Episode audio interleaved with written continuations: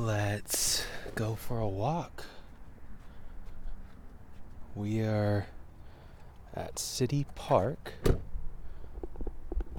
in Fort Collins, Colorado. Really beautiful. Um, some of the greenest grass I've ever seen. Nice little pond in the park. Um, wanted to talk a little bit about something that I was thinking about while I was driving out here.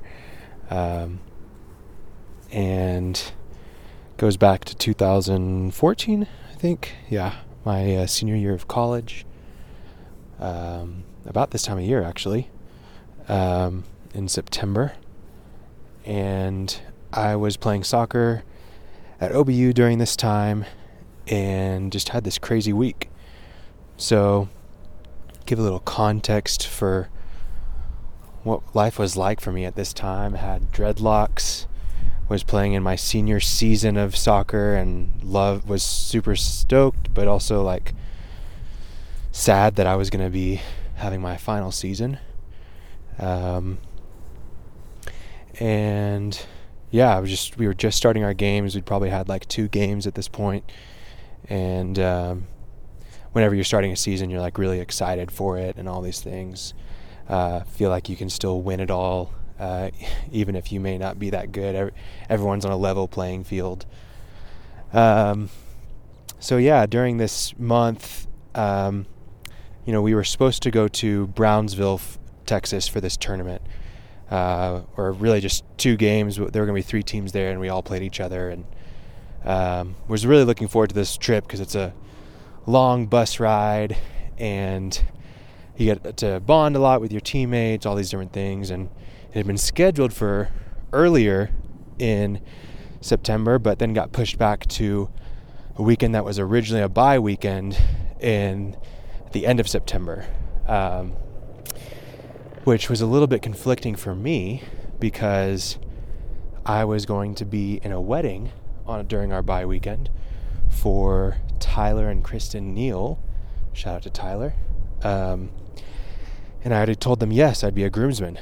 So was a little bit difficult because now I was going to Brownsville, which was like a 16 hour drive or something like that. Um, so what I did was I went and be like, we had the two games in Brownsville, and there was a the day of the wedding was actually a day off for us. Um, in between the two games that we played. So I bought a round trip ticket that left the night after or the morning of that of the wedding and then I flew back early in the morning the next day for our game in Brownsville and then I'd ride back on the bus. So figured all that out and that's what the plan was. So going um, going into that week, it was actually really crazy. I uh, broke my phone and uh, I had to send it in to get repaired. And then I was driving at the time I lived in Shawnee, where OBU is, about 50 minutes or so from Norman, where I coach soccer in the evenings. And I was driving to practice, and my car uh, broke down. The thermostat in the engine broke, and it wasn't cooling the engine because I didn't know how hot it was, and then the engine would smoke and all these different things. So got stuck. Um, didn't have a phone, so I hitchhiked back to OBU, uh, where my laptop was, and at my house, and was able to text other coaches, "Hey, can you cover for me?" Um, but what's even crazier is that the next day we were supposed to leave for Brownsville on the bus, and we were going to leave super early in the morning, like uh, five o'clock in the morning, and we uh, uh, we were supposed to meet at the school, but I didn't have a car to get to the school. My house was like a mile from campus, and so I, again on my laptop, texted my coach and said, "Hey, coach, can you pick me up?" Um, to meet at the school for the bus. I don't have a car and I don't have my phone, so I just need you to show up at 4:30. I think was the time, uh, so that I can get there on time. He's like, "No problem, I'll be there." So I had a Casio watch that I set my alarm clock on because I didn't have my phone. And I wake up at six the next morning and bus is gone. I overslept. Alarm didn't wake me up.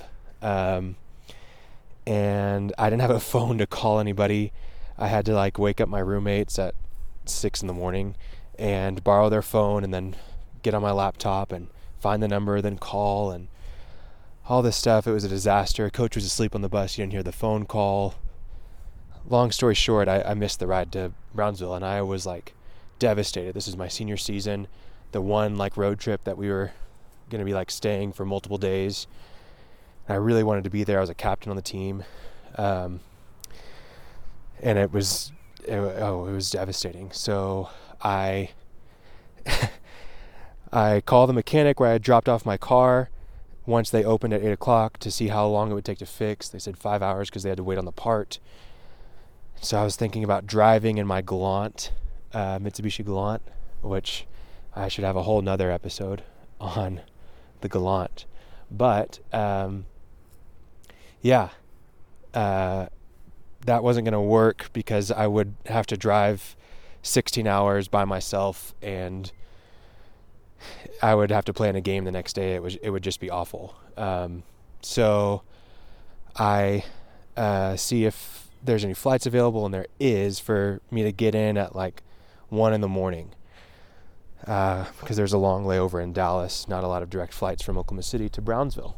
So I uh, I get the ticket to fly to Brownsville. Um, get there at one in the morning wake up the next day and have a game at 11 o'clock that I sat out the first half because I missed the bus. That was my punishment. Play that game and then get to rest for a little bit at the hotel and stuff.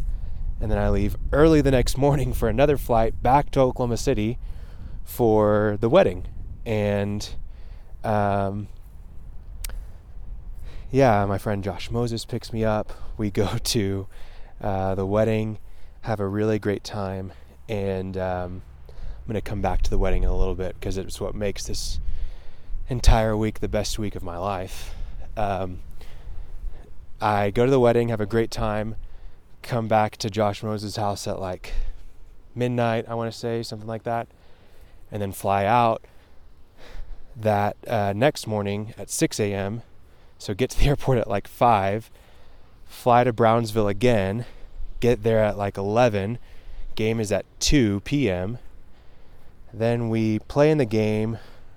We were tied for most of the game. They scored with like 5 minutes left. And there's like 30 seconds left and we get fouled and we get a free kick inside their half.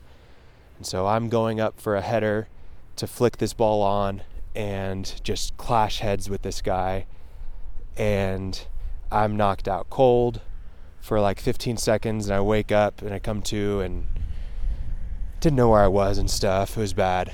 And then uh, I was basically, I had a concussion from that for about five weeks. I missed 10 games in my senior season playing soccer.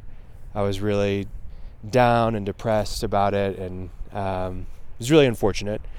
But Oh, and then the, the joy of that is with a concussion, I get to ride on a bus for 16 hours back to uh, to Oklahoma. But what makes this week even more special is that at that wedding is where I I don't want to say met my wife, but connected with my wife. I knew her for about two years before then, kind of as acquaintances, and we got to hang out and dance and connect and I just continued to talk to her for the next couple months, and then we started dating. And then about a year later, we were engaged, and about 19 months later, I think we were married. Um, so crazy, but that week is the week that I met my wife, and uh, Powell. Really lucky to have her as my bride. Um, she's so smart and funny and um, so special to me. So I tell this entire story. The reason why I was thinking about this on my drive is because this week hasn't been um, all that great. I've I'll maybe do an episode about that next, but uh, planned on coming to Colorado to get away and to reflect and have a little bit of solitude. And it's actually, that hasn't really been the case for the most of the time. There's just been a lot of things that have come up that were unexpected, things that have been really difficult. Um, but I say all that because even though it may be a crazy week, even there may, even though there may be a series of unfortunate events, if you will, with the phone and the car and missing the bus and getting the flight and being sleep deprived and getting a concussion, all these different things, like there is a silver lining. And um, had I not gone through all those different things, I probably wouldn't have connected with Pal and I wouldn't be married to her right now, and that would be unfortunate. Even more unfortunate than this series of unfortunate events. So, if you are going through a series of unfortunate events and you feel like everything's just stacking up against you and you're just struggling to find purpose or meaning in everything that's going on and um, you're just struggling, I encourage you to keep digging through that, to keep um, pressing on. Uh, if you're going through hell, just keep going. Um, yeah, and just know that there actually can be a moment of brilliance, a moment of goodness, and something that can change the rest of your life. That's um, better than you could have ever imagined just sitting inside that series of unfortunate events. So, um, yeah, that's my encouragement to you. That's the story of how I met my wife, if you will. Um, and yeah, I hope that you maybe laughed a little bit, uh, but also that you can look in introspectively at your own life and the things that you're going through and notice how great it is to be alive and how there is so much goodness even in the difficulties. Uh, we're in 2020, right? Uh, where it's been a crazy year, but there's still moments of, of brilliance inside of this year. So thanks for for walking with me in Fort Collins City Park, and uh, yeah. I hope we can walk again soon.